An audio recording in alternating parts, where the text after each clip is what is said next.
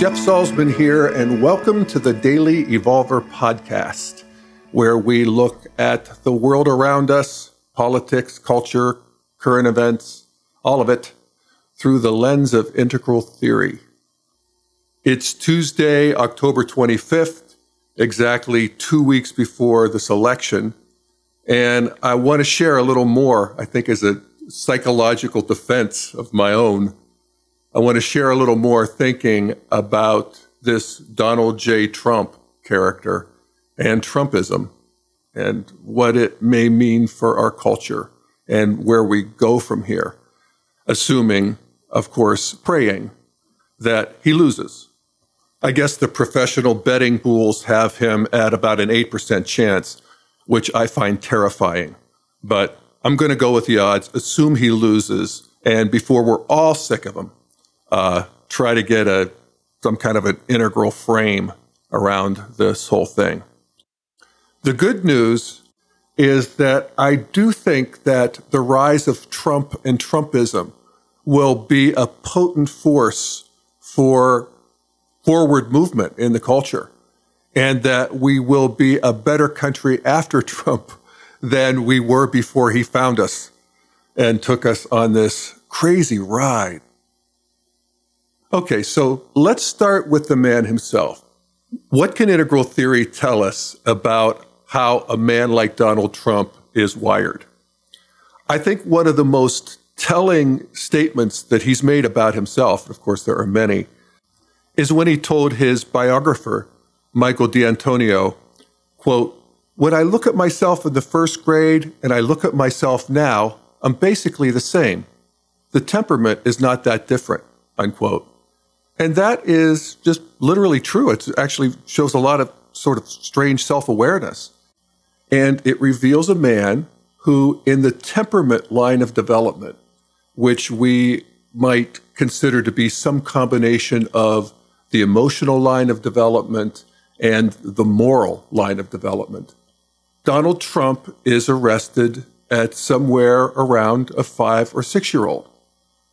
And it's really hard to wrap your head around when you see this behavior coming out of a grown man, 70 year old man in a multi thousand dollar suit and, you know, a good haircut. I think we got our first look at it when he tweeted out this horrible picture of Heidi Cruz, uh, Ted Cruz's wife.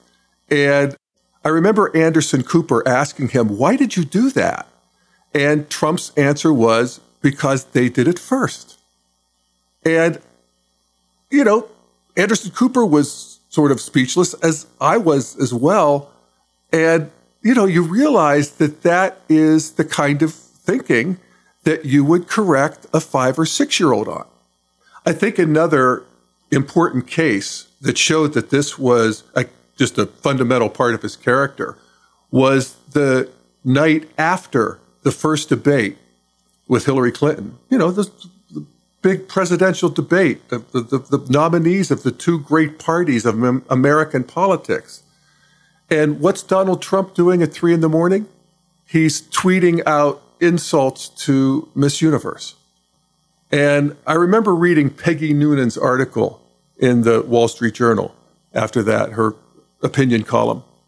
And she said this was the moment where sane Republicans realized that this is what he was going to do when he was president. And that was a straw that broke the camel's back for a lot of those folks.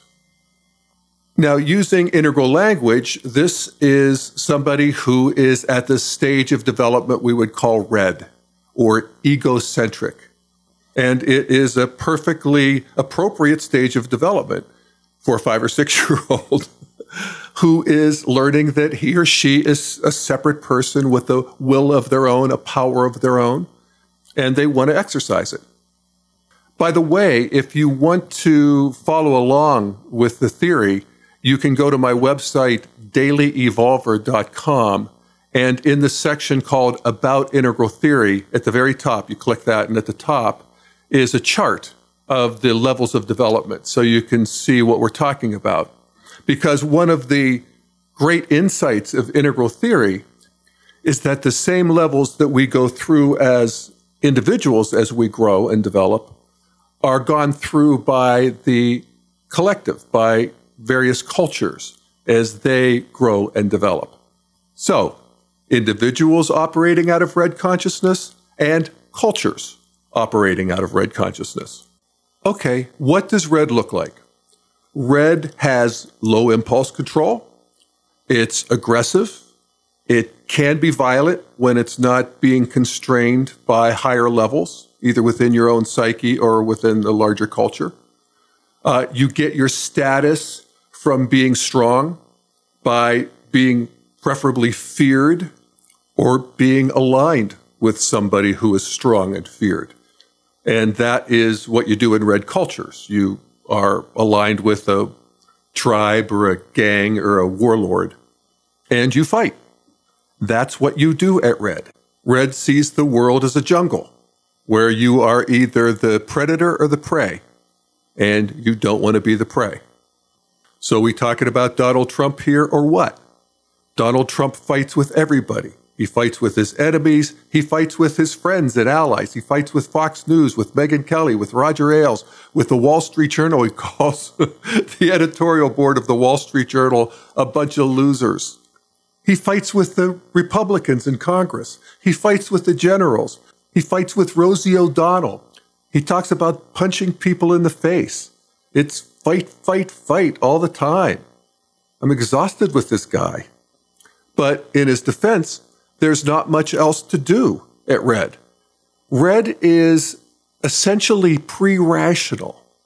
Rationality comes online at later stages, particularly the orange modern stage. And of course, Trump has capacities and, and lines at, at that stage too. But in his deep red identity, where he operates out of with such consistency and facility, it's not about big ideas or complex thought or abstractions. And you notice that Trump is not about policy or ideas. He's about assertion, about boasting, really. His platform, at least the one he talks about, is I'll build a wall or I'll be the greatest jobs creating president you've ever seen or I'll kick ISIS's ass. And this is Trump. He famously doesn't do email. He doesn't carry a briefcase. He doesn't make long range plans. He basically walks into any situation and dominates it. It's more opportunistic than deliberative. And that's red. Red lives off the land. And so you see this in also the great disappointment of the Republicans and sort of mystification of the rest of us and that is, you know, this long awaited pivot that Donald Trump has been expected to make since day one, where having got our attention so effectively with his antics, he turned serious and presidential. And now it's become clear that he can't.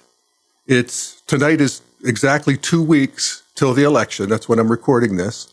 And he is unable to do basic politics in the sense of prosecuting a coherent case against his opponent. And the Republicans have a case they want prosecuted against Hillary Clinton. And that's the emails, the foundation, Benghazi, uh, now the problems with Obamacare. You know, you may have your opinions about all of those, and I do too. I think there's a lot less to the first three, at least, than meet the eye. But nevertheless, that is the case that is to be waged against Hillary Clinton, and Donald Trump can't focus long enough to make it. And you'll see him read off the teleprompter for a while and he'll make sense.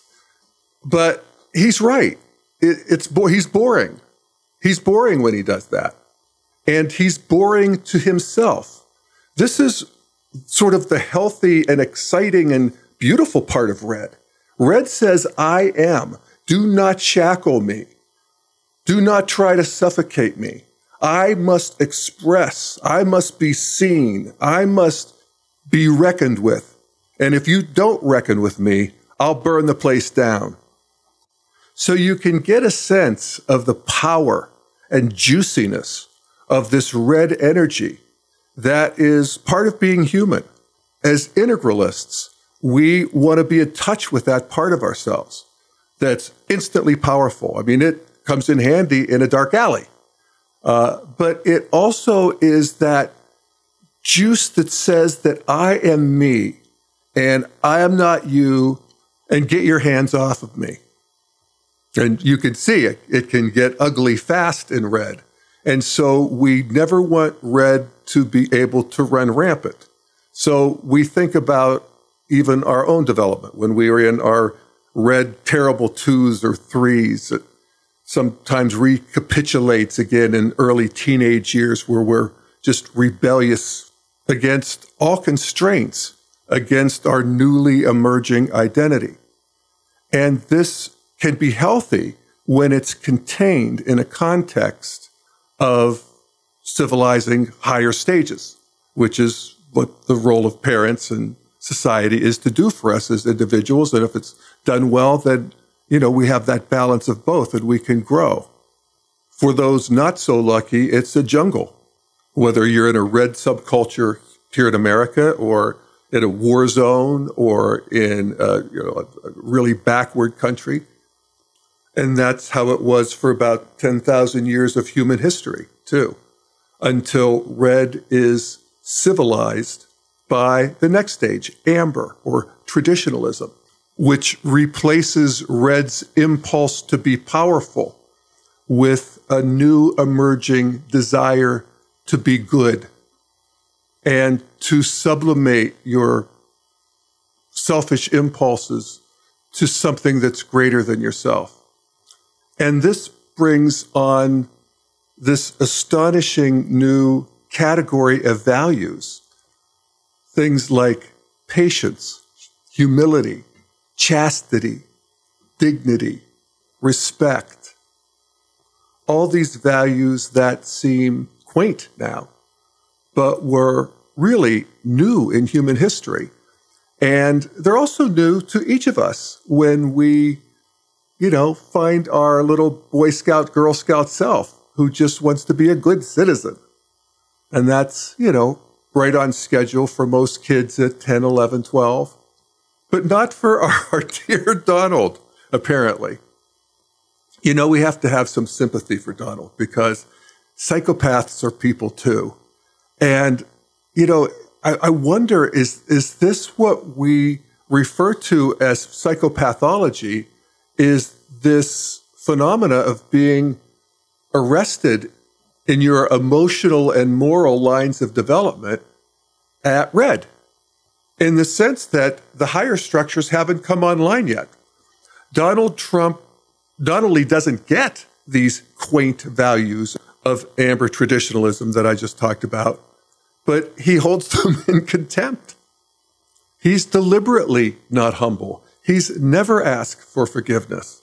And he also rejects truth and facts, which are the stuff of the next stage of development or orange modernity, uh, in favor of, you know, what Fareed Zakaria called bullshit. Just this spinning of truth and making it up as you go along. It's different than just being a liar, which is often calculated. But it's just bullshit. You know, say something on videotape one day, deny it the next. Need a statistic? Make one up. Embarrassed that your tower in Manhattan is only 58 stories tall? No problem. Inflate the floor numbers in the elevator to go to 68. That's what Trump did to Trump Tower. Now, one of the things that's so interesting about Trump is that he is such a pure case. He's such a perfect, pristine example of this unique kind of arrested development that has him be so proudly and floridly egocentric or red. And part of the good of the ultimate outcome of Trump, I hope, is that I believe that for 70 to 80% of Americans, That is, those Americans who themselves are beyond red center of gravity. For those people, Trump is a spectacular example of what not to be and an instructive one. It's kind of like we've been having this national therapy session. And one of the insights that I think a lot of people have gained is around the phenomena of psychological projection, which Donald Trump does constantly and apparently without any shred of self awareness. For those of you who may have forgotten your Psychology 101, psychological projection is when you see in other people the very thing that you yourself have, but are unwilling to see in yourself. So you say things to yourself or to other people like, I hate them, they're so unfriendly. Or, she's two faced, always talking behind people's backs. And, and of course, my favorite, why are you so angry? And psychological projection is a feature of red consciousness and incidentally of the red selves that we carry forward, even as we develop beyond red. And seeing how we project our shadow material onto other people is an ongoing therapeutic inquiry. But again, without self awareness, it's not much of an inquiry. And so it is with Trump, who just acts this out apparently compulsively. And I think Ted Cruz really said it so well in the primaries when he finally turned against Trump. And he said, and I quote, this man is a pathological liar, Trump. He doesn't know the difference between truth and lies. He lies practically every word that comes out of his mouth. And in a pattern that I think is straight out of a psychology textbook, his response is to accuse everybody else of lying. Whatever it is he does, he accuses everyone else of doing. And it's so true. The best way I have of understanding Donald Trump is to listen to what he says about other people. Uh, he talks about the lying in dishonest press while he himself is lying and is dishonest. He says of Hillary Clinton, she has such hatred in her heart. What? You know, if anybody has hatred in his heart, it's him. He calls her a nasty woman when he's such a nasty man. He talks about being cheated when he himself is a cheater. And today I heard him say something that actually gave me the chills. I'm, I'm dead serious. And that is of Hillary Clinton. Quote, she doesn't know what she's doing. She'll start World War III, unquote. Now, this is not something we want to be hearing from the king of projection, right? I mean, we don't even want to think that ideas of World War III are even rattling around in his head because, as we said, this guy has an 8% chance of becoming the president of the United States, the one or two or three people who actually can start World War III. You know, we can calm ourselves somewhat of the terror of a Trump presidency by the knowledge that presidents are largely constrained in what they can do with our system of checks and balances of the Congress and the courts. But there's one area where the president has complete and immediate authority, and that is in the launching of nuclear weapons, which uh, you could see the case for it, where a president has to be free to decide that quickly if nuclear weapons are coming towards us or whatever. And all the president has to do is give the order to launch, and they're launched four minutes later. That one world destroying decision is made in one mind and one heart. And that cannot be the mind and heart of Donald Trump. You know, we have other maps in the integral canon that we could look at in addition to development, which we've been looking at. And one of them is the map of types or typologies of individual people. And one of the favorite typological systems that you hear about in the integral community is the Enneagram. And I was talking to one of my friends, Patricia Albert, who is a terrific Enneagram teacher and expert. And she was, we were talking about Trump, and she said that she thought Trump was an eight, which I agree with, an Enneagram eight. And that, like all types, we could have levels of health. So you could have a very healthy eight, or you could have a very unhealthy eight. And in the system that she works with, the least healthy eight, the bottom rung of nine levels of health, this person is referred to as the vengeful destroyer. And they have a psychology that if they see that they themselves are going down, they will take the whole ship down with them. And for those of you who think I'm always an optimist and looking at the bright side, do know that I, and for the next two weeks, will live in a certain terror that a man like Donald Trump could get this close to that kind of power. And I do think if he got it, there would be a not insignificant chance that he would use it. And I want to keep going here with this theme of apocalyptic imaginings, which are not normally my thing. But I have to say, I was very deeply sobered by a review of a book that uh, was published in the New York Times, a book on Hitler. The book is called Hitler Ascent, 1889 to 1939, by Volker Ullrich.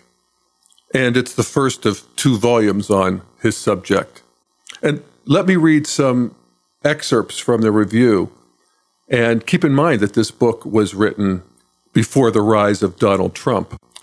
They write that Hitler was seen in his early days as a, quote, Munich rabble rouser, regarded by many as a self obsessed clown with a strangely scattershot, impulsive style.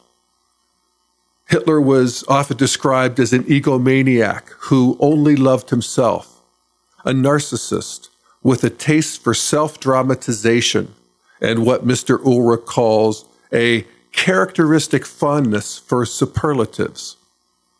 He has manic speech and a penchant for taking all or nothing risks, which raised questions about his capacity for self control, even his sanity. Mr. Ullrich underscores Hitler's shrewdness as a politician, with a keen eye for the strengths and weaknesses of other people and an ability to instantaneously analyze and exploit situations. He writes Hitler was known for a bottomless mendacity and was described as being so thoroughly untruthful that he could no longer recognize the difference between lies and truth. He peppered his speeches with coarse phrases and put downs of hecklers, even as he fomented chaos by playing to crowds' fears and resentments.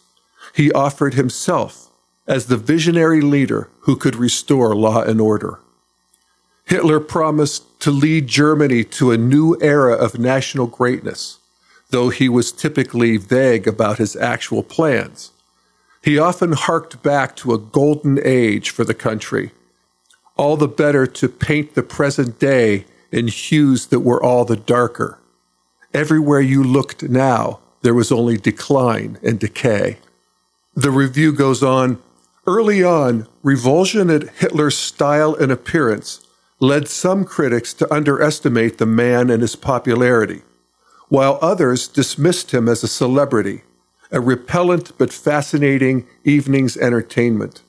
Politicians, for their part, suffered from the delusion that the dominance of traditional conservatives in the cabinet would neutralize the threat of Nazi abuse of power and fence Hitler in. They were severely mistaken. So I'm reading this, And there's no reference to Trump in the article. Remember, the book is written before the political rise of Trump, at least. And yet, of course, it's deeply resonant with the same kind of personality that uh, we see in Trump. And I realized that it's sort of the same personality that you see in all deeply red behavior. Uh, it's the personality of a of a Saddam Hussein or a Idi Amin or a Joseph Stalin. There's an aspect of it that's deeply unsophisticated, literally undeveloped, and yet powerful on that deep red power center that, you know, we all rely on. And some people, it's really all they got. So, is all of this to say that I think that Donald Trump poses the same threat to America in 2016 as Adolf Hitler did to Germany in the 30s? And the answer to that is a resounding no. And the reason for that is that Hitler already happened and we all saw it and we all learned from it. And, you know, the result of that, as horrible as it was, is that we now have a Germany and a, a Western Europe and actually all developed countries who have moved solidly into a modern and postmodern moral sensibility. As I said earlier, the US may have about 25% of the population at this, you know, functional red stage of development. And Present day Germany and Europe probably has a smaller percentage. But 1930s Germany and Europe had solid majorities at that level who were susceptible to the siren call of a militant nationalism. And the horrors of the fruition of that militant nationalism when coupled with modern technology. So, pre modern morality and modern technology provided the unholy combination that set off the conflagration that was World War II, and which has served to be a lesson to humanity that has itself brought forth the flourishing of a new, again, solidly modern and even now postmodern and integral consciousness in the most developed countries. And that, I think, is a sturdy acquisition or achievement of humanity. But there is still this one wild card, black swan scenario where a Donald Trump can still get into a position of power where he can wreak havoc on the world. So, there, folks, the nightmare scenario from your usually reliable purveyor of goodness, truth, and beauty. And I will grant you, it is a very unlikely scenario, but it's not unlikely enough, which is why we, all of us, have to do everything we can to see that Donald Trump is not only defeated, but humiliated in defeat. Because humiliating defeat is one of the few real tonics for red consciousness. When red loses, it begins to think, hey, wait a minute, maybe this isn't working. Not all of them, to be sure. Not Donald Trump, probably. He'll just keep on fighting in his own compulsive way. But for some significant proportion, it means let's look for something else.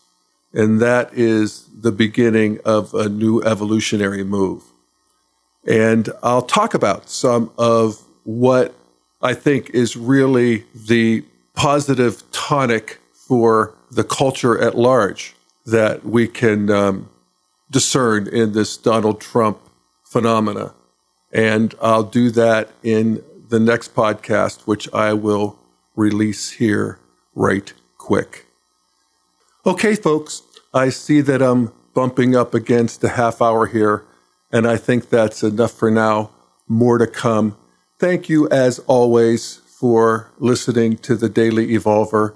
And I do encourage you to, if you're interested in integral theory and learning more about this and seeing more of my work, that you can check it out at dailyevolver.com and also at integrallife.com, which is the main portal for all things integral. Okay, folks, that's it for now. Jeff Salzman signing off.